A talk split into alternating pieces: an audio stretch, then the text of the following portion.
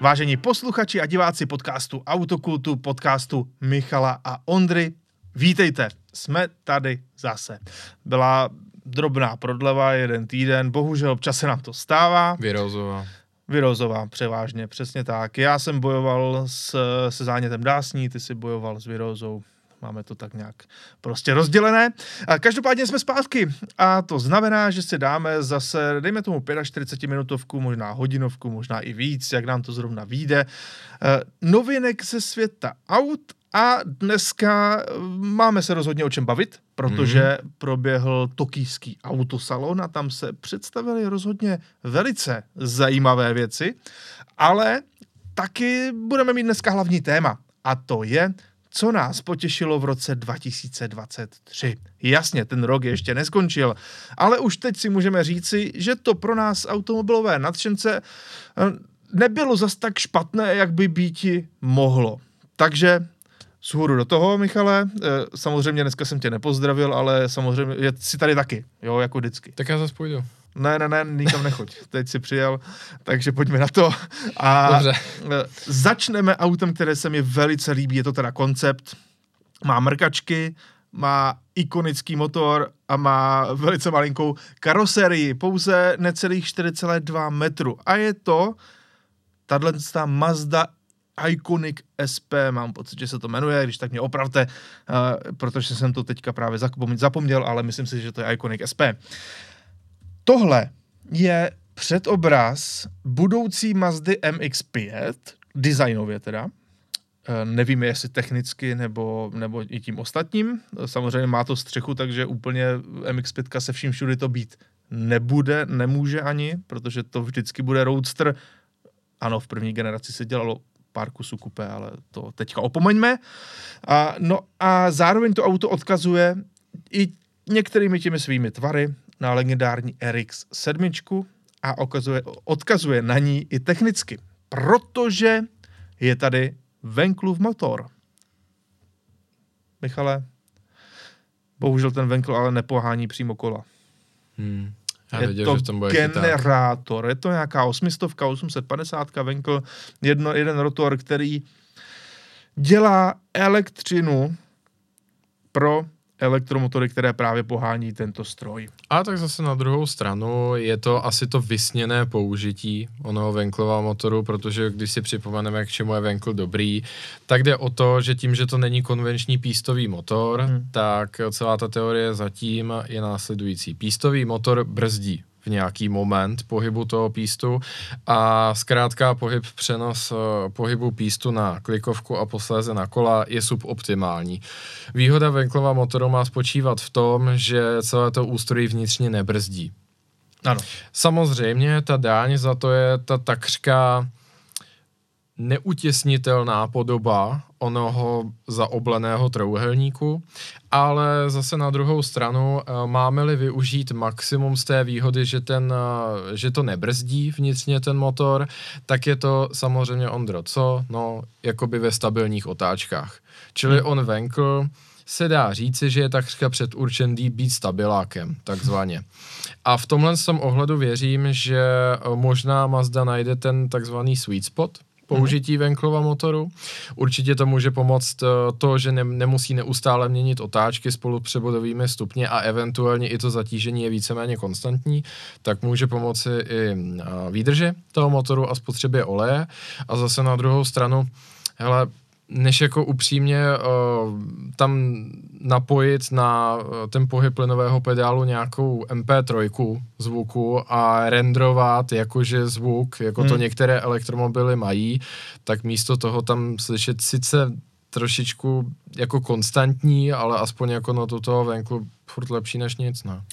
A jo, za mě asi proč ne, jak jako víme, že Venkl by se jinak nevrátil, protože hmm. ta technologie do dnešních emisních dob jednoduše nezapadá. Hmm, jako to spalování, to oleje je tam samozřejmě naprosto klíčový problém, takřka nevyřešitelný a bude to do těch emisí vstupovat přesně, jak říkáš. Hmm. A tady si můžeme teda využít toho, že aspoň nějaký spalovací motor tam je. Ano, takhle uh, to mimochodem už, už používají, mají to hmm. v, ve svém elektromobilu MX-30, hmm. který právě může mít teďka tu, tu možnost toho, toho generátoru, respektive hmm. uh, toho venklu a očividně to docela funguje, proč ne? A tím pádem to auto může mít i malou baterku, může hmm. být nižší hmotnost, uh, má to svoje výhody a za mě tohle může být vlastně docela fajn sportovní auto. Jo, je, je to způsob, jak zachránit uh, v době elektromobility uh, malý roadster, mm-hmm. uh, jelikož elektromobily přenášejí na trh jeden, jeden aspekt, který můžeme pozorovat úplně napříč, od určité velikosti ten elektromobil prostě nedává smysl. Je u určité velikosti typicky jako směrem dolů. Prostě malinkaté elektromobily, bohužel, uh, za předpokladu, že mají podávat nějaký výkon. Nebavím se tady o uh, Fiatu Topolino nebo tak. Hmm. Bavíme se jako o buď cestovních menších sedanech, anebo typicky kupé, tak prostě to auto by mělo ten battery pack příliš velký za předpokladu, že má podávat nějaký výkon a věřím, že, tak, věřím, že tady ta Mazda ten mix udělala zajímavý, že vlastně přetváření toho, co má v nádrži, což je taky energeticky hustá hmota, benzín, tím vanklem prostě se vyplatí. Mimochodem podívejte se na tu fotku toho auta, pokud samozřejmě nás jenom posloucháte v autě třeba, nebo kdekoliv jinde, tak eh, si to třeba vyhledejte. Eh, ta věc, tedy Mazda Iconic SP, tak má i takové malinké klapky na těch předních eh, světlometech, takže opravdu má v podstatě mrkačky, což je taky věc, kterou jsme si mysleli, že už se nikdy nevrátí. Byť tohle samozřejmě není ta klasická podoba, ale Jasně proč ne? Vlastně Uvidíme. Jsem zvědavý, tady, tady mě zaráží, uh, tady, nebo respektive je vidět, že je to koncept hmm. a má ty mrkačky provedené stejně, jako je ten důvod, proč se dneska nevyrábí, jinými slovy, že ty ostré hrany trčí ven. Kdo by nevěděl, proč mrkačky zahynuly, je to kvůli předpisům na ochranu chodců, mimo jiné. Ale možná, že by se tam mohlo dostat, protože konec konců auto, které nám vrátilo mrkačky za poslední dobu a to v produkci, tak je Ferrari Daytona SP3 které má takové pojízdné klapky, které mm-hmm. část těch světel zakryjí, ale tam je právě vidět, že to je, ten, to je to jediné myslitelné řešení, že je to klapka, která jenom jezdí po tom světle. Nesmí mm. vystupovat z obrysu té karosérie. Ale i tak, proč ne, aspoň se to míň špiní. Jinak teda ještě zpátky k tomuhle autu 1450 kg a 370 koňských sil. To nezní jako úplně špatný poměr. Samozřejmě na to, jak je to malé auto, tak úplně lehké není, ale proč ne? Vlastně dneska ta auta umí velice dobře maskovat svou hmotnost a může to být zábavné svezení, i když je použitá takováhle technika. A když člověk koukne do toho interiéru, tak i ten vypadá poměrně jako proveditelně, takže proč, proč ne? Já se na to docela těším, byť samozřejmě budu rád, když MX-5 přežije i v té svojí, řekněme, stávající podobě, eh, třeba nějak upgradeované, to, co se s tím vůbec dá udělat. Eh, jasně, pořád bych chtěl, aby měla manuál a tak dále, a tak dále, ale když už na to má přijít a má se nějak změnit eh, zásadněji, tak tenhle směr asi budíš, no, budíš. Já se považuji hádat, že by to ještě přežít nějakou dobu mohlo, tak jak ji známe, protože Mazda ty flotilové emise nemá úplně špatné. Uh, a mimo jiné, teďka jsem četl velice zajímavý průzkum, ze kterého hmm. vyplynulo, že drtivá většina lidí, která si koupila uh, poslední uh, generaci MX-5 ve variantě RF, tedy hmm. skládací hardtop, tak to prý lituje, Ondro. Já se jim nedivím, protože já bych si taky vzal splátěnou střechu. Hmm. Mm, to RF podle mě není, jako je to lep, horší takhle, prostě ve výsledku no. je to horší. A prý to uznali i majitelé, kteří si to auto koupili a hmm. že obecně za to jsou s MX-5 spokojení, ale příště už jedině plátno. Drtivým způsobem, ten, hmm. uh, ten průzkum Ale to má několik důvodů. První důvod je, že v tom autě se ti trošičku ztrácí ten pocit z toho otevřeného mm-hmm. prostředí jako Jasně. v klasickém roadstru, protože za sebou máš ten velký oblouk. Za druhý, druhý důvod je, že ten velký oblouk ti dělá takové to špatné víření a, a hluk, mm, když máš staženou tu střechu, respektive ten, ten plát té střechy. No a třetí důvod je, že zatímco uh, normálně jsem X5, když si jel a potřeboval si natáhnout nebo stáhnout střechu, takže si udělal takhle ten pohyb tou rukou a zahodil to nebo jsi to zase vrátil nahoru, No a e, tady vlastně už to není takhle, že mm-hmm. už mhm. se to prostě děje na delší dobu Jasně. a jinak a už to trvá a prostě není tam ta radost a to auto je i o něco, myslím, těžší. No já bych si 100% vždycky vzal taky zpátky. Takže si, takže si myslím, že Roadster od Mazdy bude žít dál. Já je doufám. To, je to prodejní A není vlastně jediný důvod, proč by neměl. že jo. Tak. Ono se to vždycky nějak dá vyrobit a a oni to potřebují, to auto je ikona. Hmm, tak. No ale jdeme dál. Další auto, které se představilo v Tokiu, tak je tahle za mě dost hezká Honda. Je to nová generace Hondy Prelude, byť tohle, pokud se nemýlím, je stále ještě koncept, ale velmi, řekl bych, proveditelný, velmi pěkný a velmi do sériové podoby blízký, takže já si myslím, že tohle je auto, které uvidíme na cestách. Údajně ho pohání hybridní pohon, který mimochodem v Hondě, teďka jsem, uh, zkoušel jsem ho jak v Civicu, tak teďka v ZRVčku, což je takový ten středně, středně velké SUVčko, tak ten pohon je docela povedený. Je harmonický, ten elektromotor tam spíš jako dodává tu pružnost, hmm, ten výkon, hmm, hmm. jinak tam slyšíš ten atmosférický motor, dokonce i ta variátorová převodovka má ty předvolené stupně, kdy opravdu to působí jako klasický automat. Jo. Takže za mě super, to auta jezdí dobře a tady by to mělo mít vyšší výkon teoreticky, takže údajně, pokud to opravdu vznikne v té hybridní variantě, nemuselo by to být úplně zlé. Uvidíme, jsem na to zvědavý. Uh, Honda oprašuje ty historické názvy se střídavým úspěchem. A hlavně bude tam stále atmosférický motor, že jo? To zní zajímavě. Nejspíš teda. Já mám trošku děsí ten variátor a když jo, říkáš... hele, taky mě to děsí, ale třeba to prostě nebude úplně špatné. Uh, chtěl jsem vzpomenout, uh, Honda oprašuje historické názvy s střídavým úspěchem. Mm. Uh, když oprášoval CRX a udělal z ní CRZ, tak to bych řekl, že to byl asi spíš propadák. Je to mm. tak? Uh, teďka nám oprášela Integru pro americký trh. Mm. Tam je to takové, jakože porota ještě zasedá. Není hmm. to mhm. úplně jasné, protože nepředstavili všechny ty motorové varianty. Designově se to lidem zatím líbí, minimálně na tom severoamerickém trhu, ale v tuhle chvíli tam chybí nějaká opravdu jako tvrdá verze, třeba hmm. která by sekundovala Civicu Type R.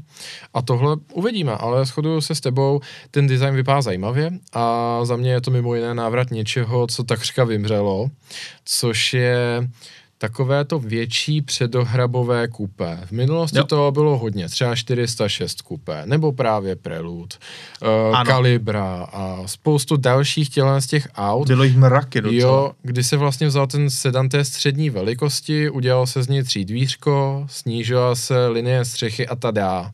Hmm. Bylo, bylo vymalováno. Měl to skoro každý v nabídce, když nad tím tak přemýšlím. Ano. A dneska to skoro neexistuje. Hmm. Je to pravda, no. Jako, trošku si říkám, jestli jako je to úplně špatně, že to neexistuje. Jako to bylo přiznej... spíš takové jako jenom designové jako Přiznejme si, já si, ale... mysl, já si myslím, on na to trošičku vymírá ten kupec. Ale hmm. on ne, že by nebyl, ale to je celkově, a tady teda, tady teďka jako provedu doufám, že neřeknete, že je to moc velký mindfuck, ale jako vezmu to čistě globálně socioekonomicky.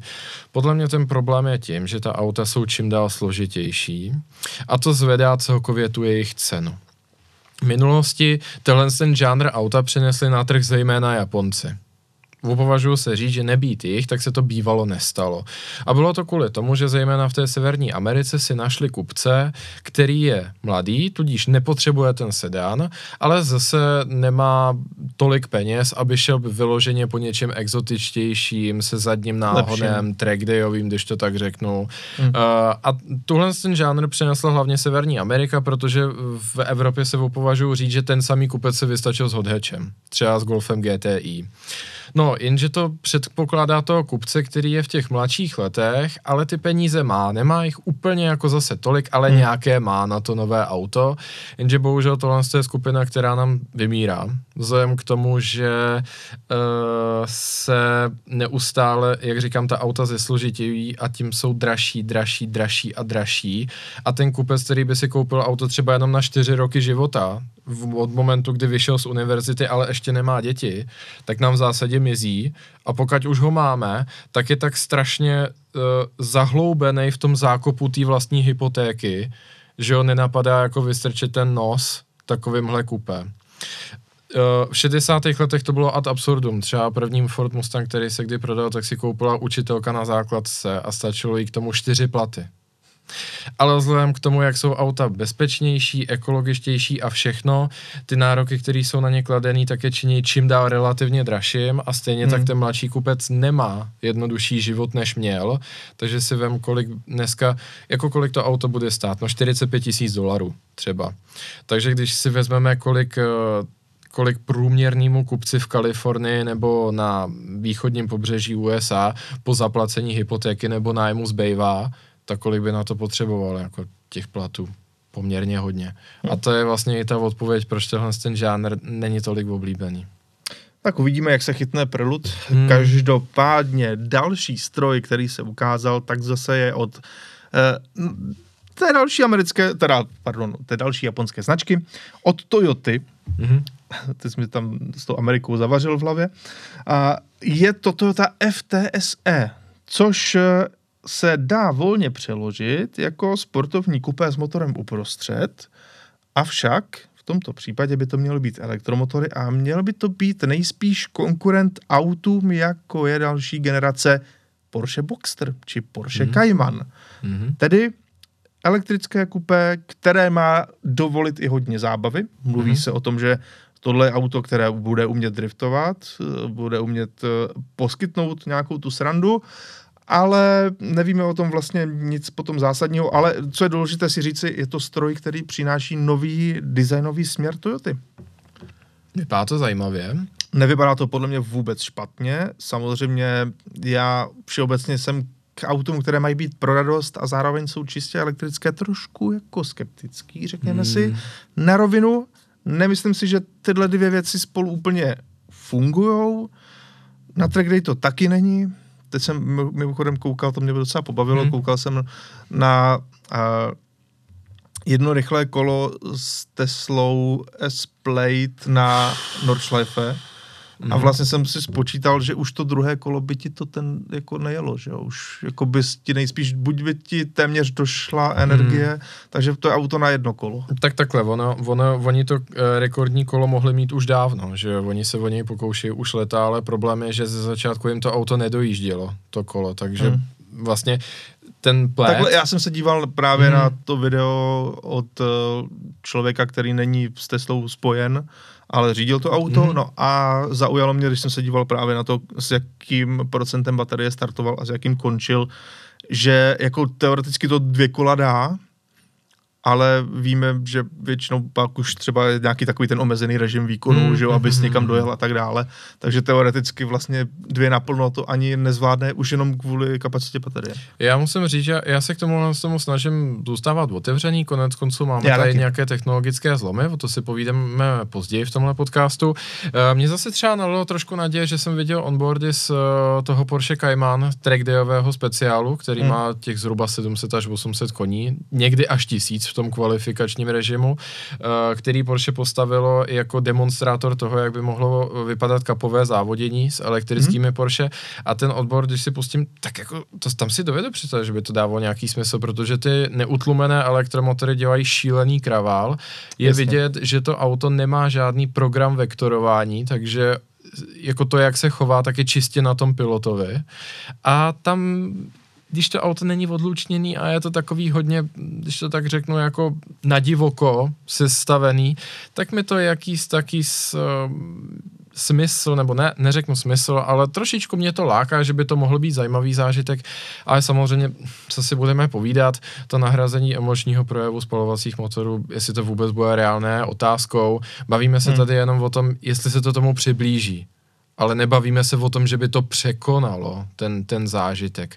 Určitě to překoná z hlediska třeba laterálního přetížení. To, to vůbec nebude problém. Ta auta budou mít vyloženě super schopnosti, ale, ale zase na druhou stranu třeba, třeba nám ty spalováky ještě vydrží, třeba se podívají i do tohohle z toho auta, ještě naházejme flintu do žita. Uvidíme. Uvidíme, o to úplně nejde, ale mm, třeba víme, že už se trošku prosakují nějaké informace od lidí, co právě řídili elektrické eh, sportovní Porsche, což nejspíš bude Boxster. A nejsou z toho úplně nadšení, tak, tak uvidíme. Hmm. Necháme se překvapit, ten vývoj ještě stále běží, tak jo. Uh, dáme tomu přece jenom šanci, hmm. až se s tím svezem. Ale poslední stroj, který tady mám, tak ten je opravdu bizarní. a musel jsem ho tady dát. Eh, Michale, tohle je nová tříkolka od Yamahy. Hmm. A ty hned začínáš, Michale, jako že myslíš, že mě na to ulovíš, protože jsem se tady vyjádřil, že tři kolky mě baví? Ano, samozřejmě. Ne, chtěl jsem se tě zeptat, co je na tom stroji divného, když se podíváš na fotografii právě této tříkolky. Všechno. Všechno. Vypadá to jako kajak. Kajak, no to mě nenapadlo, dobře.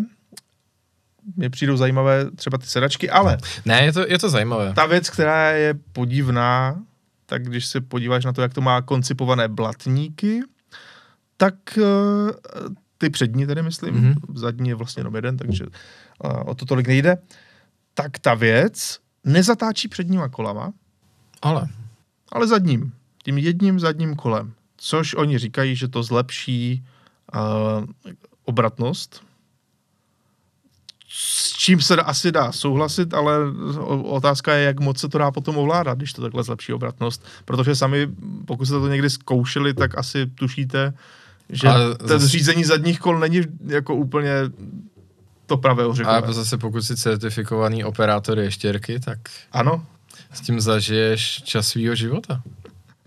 ano, pokud jsi ještěrkář, tak rozhodně. O, úplně vidím. Amazon Racing Team. Um, jo, to a by šlo. A to by byl zaměstnanecký benefit. Představ si, že Amazon by pozbíral nejlepší ještěrkáře z Ne. každé země a pak by si to rozdali v tomhle tom. To by bylo super. A víš co, já ještě si myslím, že by povinně v rámci zaměstnaneckých benefitů, Mhm. tak měli aspoň půl hodinu denně věnovat tréninku v rámci právě firmy a měli by se tam mít jako vyhrazenou dráhu a Mhm. zkoušet to. Akorát nevím, jestli by ta dráha měla být vyhrazená mezi zbožím, který si třeba objednal, nebo tak. Já si myslím, že jo. Jo? Mhm.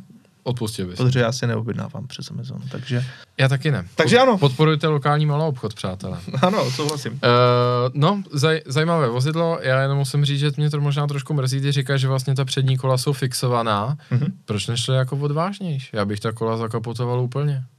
Mohlo to vypadat designově ještě jako pořád líp, to by vypadalo jak pak, ně- pak jako něco z Blade Runnera třeba. Je to pravda. Eh, Takhle, jestli to chtějí prodávat, což tohle podle mě Hmm. není žádná sériová varianta, tak pak by to mohlo mít trošku jakoby úskalí, že jo, já nevím, nahrnout by se ti tam sníh nebo něco. Sníh. No No s tím jasně. chceš jezdit v zimě? To je typický jako zimní auto. Aha. Tříkolka, teda. Já se jsem někdy asi podívat do Rožnova v zimě. No, musíš přijet, ano, my ti ukážeme. MX5 Čím se všem tam tam jezdí běžně, Jasně. takže úplně v pohodě. Uh, no, ale mohlo by to být prostě nějaké jako problémy. Tak se ti tam zasekne třeba shooter. Jo, jasně, ale tak známe auto, co mají kapotovaná kola, já jenom jako, že by to bylo takové zajímavé. Ale hele, třeba nezatracuj to, třeba to Yamaha fakt dotáhne, protože Yamaha jako má, má cit pro blbost. Konec konců vyrábí třeba ten motocykl, který má dvě vidlice přední, akorát ty nemá jako příčně, ale podélně a do zatáčky odšlapuje. Ano, vím. Podobný princip, princip jako scooter Piaggio MP3, akorát mnohem víc hardcore. ano, má to dokonce náš kamarád, tuto motorku. Jo, mně se to docela líbí. Můžeš se na tom pak s ním projet. Bude nadšený, protože jeho nadšení pro tento stroj nikdo nezdílí. Já vůbec nevím proč. Ne, já, ale já mám jenom omezený Ačko, ne plný, takže. Já jsem taky jenom omezený. Takže uh, jdeme dál na naše dnešní hlavní téma. Už bychom se k němu konečně měli probojovat a to hlavní téma je to, co nás v roce 2023 potěšilo. Tak. Michale, začínáme tímhle. Ano, co k tomu povíš? Tohle je Toyota Yaris. Rallyová Toyota Yaris. A je to s rally, která byla tento víkend. Mhm. Rally pro centrální Evropu. A Víc napínavý už to dělat nemůžeš. středoevropská rally, abych to takhle musel, musel jako mohl říci. Co to přes dokonce tak jmenovalo? Ne, jsme Ondro? prostě rádi, že ta rallyová kultura tady se konečně trošku promítla i do toho, že se tady jezdí něco, co je opravdu světového. Mhm. Mm-hmm. A nezdílíme úplně ty nářky, které se třeba objevily na uh, internetu v rámci některých médií, Mainstreamových médií. mainstreamových médií, že eh, je to přežitek, tahle zábava, že to je něco, co by se mělo zakázat. Eh, V tom případě navrhuji zakázat úplně všechno, protože Hmm. cokoliv na světě děláte, někoho omezuje a je to jenom o té společnosti, aby se v rámci toho nějak popasovala a byla tolerantní, že někdy prostě jedou cyklisti, někdy se někdo přilepí na protest někam, hmm. někdy někdo chce, já nevím, třeba pořádat nějakou kulturní událost, Všechno je to prostě o kompromisech a měli bychom k tomu být vstřícní. Přesně tak. Uh, opovažuji se říct, že spousta z té kritiky úplně opomíjí ten ne, za mě nepominutelný fakt, že motorsport vždycky držel tu vlajku celkového vývoje v automobilovém průmyslu a právě díky motorsportu máme auta úspornější, svěžnější, bezpečnější, vlastně všechny, bez pochyby. Ty, všechny to ty superlativy. Bez a pochyby. bez pochyby i WRC s uh, tou současnou technologií vysokovýkonného hybridu, tak uh, k tomu významně pomáhá. A samozřejmě uh, přesně jak jsi říkal, člověk nemůže být živ jen prací, uh, různých koníčků je spoustu a tím, že bychom takhle jako tehle ten odvrhli, ačkoliv se opovažuji říci, že je všeobecně civilizovaný, tak jako to se vracíme do doby, kdy už jsme byli, a úplně nevím, jestli tam chceme být znova. Takže ty nářky úplně jako nezdílím, které třeba někde vyšly a ty poměrně ostré kritiky uh, a konec konců myslím si, že publikum obecné to ukázalo, protože uh, podle toho, co pořadatelé říkali, tak ta účast přečila jejich očekávání, což samozřejmě podpořilo image České republiky v zahraničí, podpořilo to lokální biznis, že jo, poskytovatel občerstvení, ubytování a tak dále a tak dále. Ty nevýhody z omezení provozu na pozemních komunikacích si myslím, že byly poměrně minimální. To, to se všechno dá jako vrátit zpátky. A za mě to byla krásná podívaná. Vlastně úplně všichni, co se jí účastnili, co nebyli třeba nemocní jako já, tak eh, říkali, že se jim to moc líbilo. A v tomhle z tom ohledu uh, mě to jako automobilového nadšence na tomhle z toho území opravdu činí pišným, protože rally kultura je tady asi ta nejvýraznější složka závodění, co si budeme nalhávat.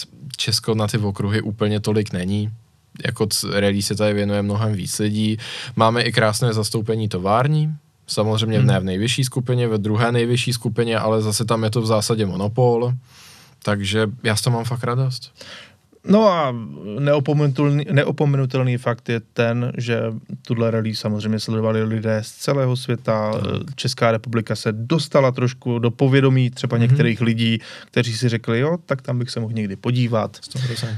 Nebo přijet příští rok na tuhle samou rally. Takže i to má nějaké plusové benefity, které se pak můžou uh, přece jenom promítnout úplně všude. A ještě to za mě vyvažuje ten pragocentrismus, kde se opovažuji říct, že třeba v turistice tak na to Česko fakt strašně trpí. Mm a protože ta rally mimo jiné ukázala i jiné regiony.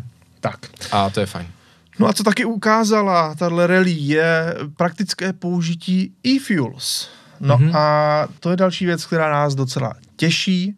Michale, teď to nechám trošku na tobě, protože ty jsi v tomhle kovaný. Obecně za to bych řekl, že uh, celkově mě jakkoliv to má určitě svoje výšky a svoje pády, tak eh, celkově ten vývoj v tomhle tom roce mě potěšil. Bohužel je překotný a vidíme tady minimálně dva takové tábory, které bohužel místo toho, aby táhli za jeden pro vás, tak hodně bojují proti sobě. A když se tak schrneme, E-Fuels byly zařazeny na ten seznam podporovaných pohonů budoucnosti a byly tam zařazeny vlastně z podnětu majority zemí. O to víc mě mrzí, že Evropská unie a teďka já samozřejmě vím, že je to zastupitelská demokracie a všechno, ale bohužel ten demokratický deficit tam určitě nějaký je a konkrétně tenhle ten případ je to nádhernou ukázkou, protože koalice hned mnoha západních států, vlastně majority té 27, tak e-fuels chtěla, ale bohužel komise je potom nachytala. A řekla, že vlastně IFO jsou dovoleny jenom za předpokladu, že jejich bilance CO2 bude nulová, čímž to vlastně teďka zase jakoby tu zákopovou válku zahnala zpátky do zákopů, protože teďka se bude na půdě Evropské unie licitovat o tom, proč to vlastně ten, proč to ta Evropská unie neřekla dřív, když samozřejmě uh, ta vůle těch států směřovala k proveditelným e-fuels a tohle to tohle to vidím jako opravdu zákeřnost Hmm. p- z hlediska těch zaintegrovaných orgánů. Zejména když provoz jako jakéhokoliv stroje nikdy není jako nulově Jasně, bezemisní. Ať No, už samozřejmě samozřejmě. lokálně třeba jo, u elektromobilů, Život ale není bezemisní. Ano, přesně tak, všichni bychom museli umřít, abychom byli bezemisní. Mrtvá planeta je bezemisní. Tak. Na tom se asi shodneme. No a, a bohužel jakoby to, tohle to absolutně nechápu, že všechny ty orgány nejsou schopny tahat za jeden kus provazu, aby společně došli k tomu nejvýhodnějšímu řešení a eventuálně tomu řešení té technologické svobody. Ale, ale to, co mi dělá radost, je to, že lidi o e-fuels mají zájem, uh, nějaká ta proveditelnost tam je, všichni ty zainteresované strany tak do toho šlapou co nejvíc to jde, aby se ta cena snížila. A hlavně to, co chci říct, je to, že jakkoliv samozřejmě i třeba to německé a české hospodářství tím bude trochu trpět, protože Volkswagen fakt na tu bateriovou kartu vsadil všechno, tak je vidět, že ten trh táhne proti tomu. Hmm. Že zkrátka a dobře ti běžní občané, motoristé, voliči si to tak úplně nepřejí a radši by tu technologickou svobodu a tím pádem se těch aut, která jsou maličko konvenčnější a z mého pohledu i minimálně stejně ekologická, protože zase na tu notu ekologie táhnou spíše tou delší výdrží, jednoduchostí provozu, jednoduchostí recyklace, tak na to slyší fakt hodně a snaží se jim na trhu pomáhat. S tím se eventuálně svezou i ta auta entuziastická, jako jsou ta sportovní, která, a to si ukážeme na těch dalších slajdech, já si snad nepamatuju rok, kdyby vyšlo takové množství uh, tak zručujících aut, kdy ano, je to často následováno tím dovědkem, je to to poslední. Ale Ondro, co by si řekl, že je lepší? Jak vlastně je lepší tu éru zakončit? Tím, že bude obrovské kvantum aut a pak najednou šup a bude to přerušeno úplně komplet? A nebo kdyby to vyšumělo do mrtva a pak teprve ta auta dostalo stopku? Tak lepší je, když ještě něco dostaneme na závěr. No jasně, no hla- hlavně mně přijde lepší, že když ta party skončí ohňostrojem, tak kdyby se čirou náhodou ta nálada změnila, tak je z toho patrné, že by se k tomu všichni rádi vrátili. Hmm. Kdyby to vyšumělo úplně do ztracena a pak to bylo zakázáno, tak vlastně není důvod se k tomu vracet, protože by to znamenalo, že to nikomu nechybí Jasně. ta éra. Takže v tomhle tom ohledu uh, ten vývoj vlastně a celou tu diskuzi o budoucí bezemisní nebo nízkoemisní dopravě, tak jakkoliv ten selský rozum se opovažují říci, že kolikrát vrchnostensky dostává na zadek, tak jako brání se fakt, fakt srdnatě. Ano, sám prostě s tebou souhlasím.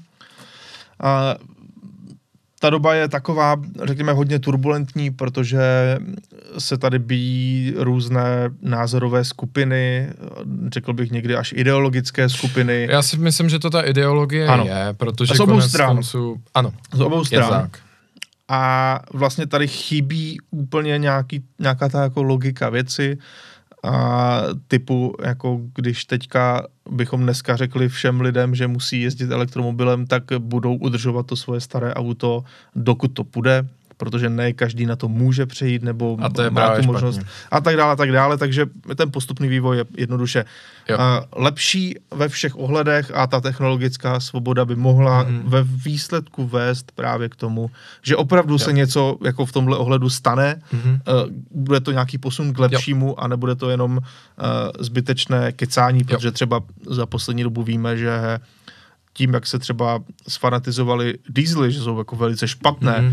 tak vzrostla spotřeba aut, uh, průměrná, zejména u těch luxusnějších uh, aut, vz, vzrostly jako tím pádem samozřejmě i emise a tak dále. jo. Hlavně podle, hlavně podle výzkumu a podle výzkumu a třeba CB, Svazu dovozců aut a i nějakého a, vlastně sborníku, který my v, Hmm. jako v AEDEŠ dáváme dohromady, tak jako ta auta nám za poslední rok a půl až dva v Česku hodně zestárla a začala se i importovat starší auta.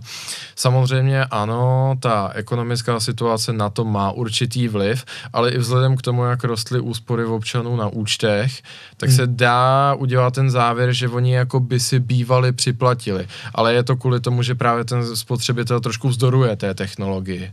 Tak se tohle to děje, ale určitě můžeme uzavřít to, že se budou udržovat eh, na života stará auta, že jo, ten kubánský režim, no tak to je prostě blbě. To je to je ten vedlejší cíl, kam jsme se určitě dostat nechtěli. Tak. Ale uvidíme. Michale, ty jsi ještě nakousl, když jsme se bavili o všech těchto věcech, že ale existuje vývoj i eh, v elektromobilitě, který je Hmm. pozitivní. A tedy? Uh, Toyota nám za poslední dobu vybubnovává pozitivní zprávy a to, že uh, jejich technologie takzvaně solid state battery, neboli baterie pevného stavu, Hm. takže pokročil. A už v těch prvních fázích oni doufají, že by mohli dosáhnout u standardního vozidla, nebo spíš přesáhnout, dojezd 12 km na jedno nabití. A v tuhle chvíli to nevypadá, že by to bylo vykoupeno nějakou brutální degradací. A hlavně aniž bych tady jako nějak chtěl výrazně lichotit, tak kdybychom se udělali tady takový index, když bych to tak řekl, index planých keců, tak jako Toyota úplně nepatří mezi ty automobilky, které by slibovaly nemožné a, a pak jako předvedly polovičatý produkt nebo něco, co úplně nefunguje. No to tady máme jiné experty, že ano? Ano, naprosto. Takže za předpokladu, že to říkají, tak mi dávají určitou naději a dovedu si představit, že třeba možná ta budoucnost, kde ty pohony se nějakým způsobem vyrovnají, uh, přijde takovýhle technologický průlom, který z nás trošičku odstraní jako to břemeno té neustálé neurózy, že už s tím musíme něco dělat, Hm. tak by to bylo moc fajn. To by bylo rozhodně moc fajn a jdeme na další věc, která nás potěšila. A tam to bylo drobné, takové to drobné vítězství toho rozumu. A to je norma Euro 7, která se zmírnila, což přináší celou řadu pozitivních věcí. A já si myslím, že právě všeobecně pozitivních, to je to, co jsem říkal, Jo. Eh, když ti prostě seberou levná dostupná auta nebo ti seberou některé alternativy, tak ty jednoduše si nekoupíš třeba to ekologičtější auto, Mhm. a místo toho si koupíš starší ojetinu nebo něco podobného. Tak to je přesně to, co eh, se naštěstí asi zas tak moc nestane, protože norma Euro 7 byla zmírněna, což znamená, zůstanou jednoduchá malá eh, spalovací auta, právě pro takové ty lidi, kteří si nedokážou úplně dovolit eh, elektromobil, anebo na ně není tím, jak je stavěný, tak pro ně není vhodný Hm. a tak dále a tak dále. Zároveň třeba Alfa Romeo říká, že tento krásný šestiválec jejich díky tomu vydrží v nabídce delší dobu, že ho nemusí rušit a nahrazovat uh, nějakou plug-in hybridní technologií nebo kdo ví čím. Hm? No a takových pozitivnějších aspektů to má více. Přitom ale se jako nejedná o to, že ten vývoj ustane a že se nebude nic dělat, nebudou ty motory ekologičtější a tak dále a tak dále. To není úplně pravda, jenom to nebude, řekněme, na sílu proti, Hmm. hmm. proti smyslu všeho a hlavně to uvolní trošku ruka, ruk, ruce i těm automobilkám, aby Hmm. mohli třeba více vyvíjet eh, některé ty bateriové záležitosti eh, a nemusí teďka nutně vyvíjet Mhm. Euro 7 nějaké příšernosti, které eh, by nedávaly vůbec žádný smysl. Pořád tam je hodně různých věcí, které opravdu asi budou zásadní, budou převratné, ale ta Euro 7 se zdá být jednodušší.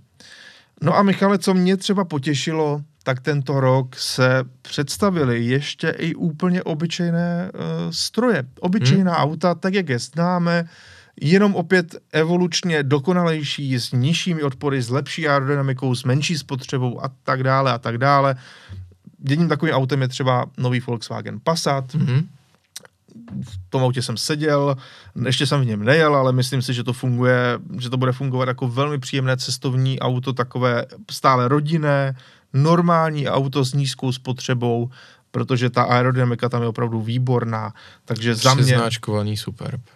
Ano, a to jsem právě k tomu chtěl teda trošičku No, taky promiň. dojít, že v době, kdy tenhle podcast je venku, nebo bude venku, Mhm. my když to natáčíme, tak ještě nevíme, jak nový Superb vypadá. Teda já to vím, protože jsem viděl fotky, ale nesmíme nikomu ukazovat. Já jsem ho potkal na dálnici ve Foli. Já jsem ho viděl už bez folie v produkční variantě.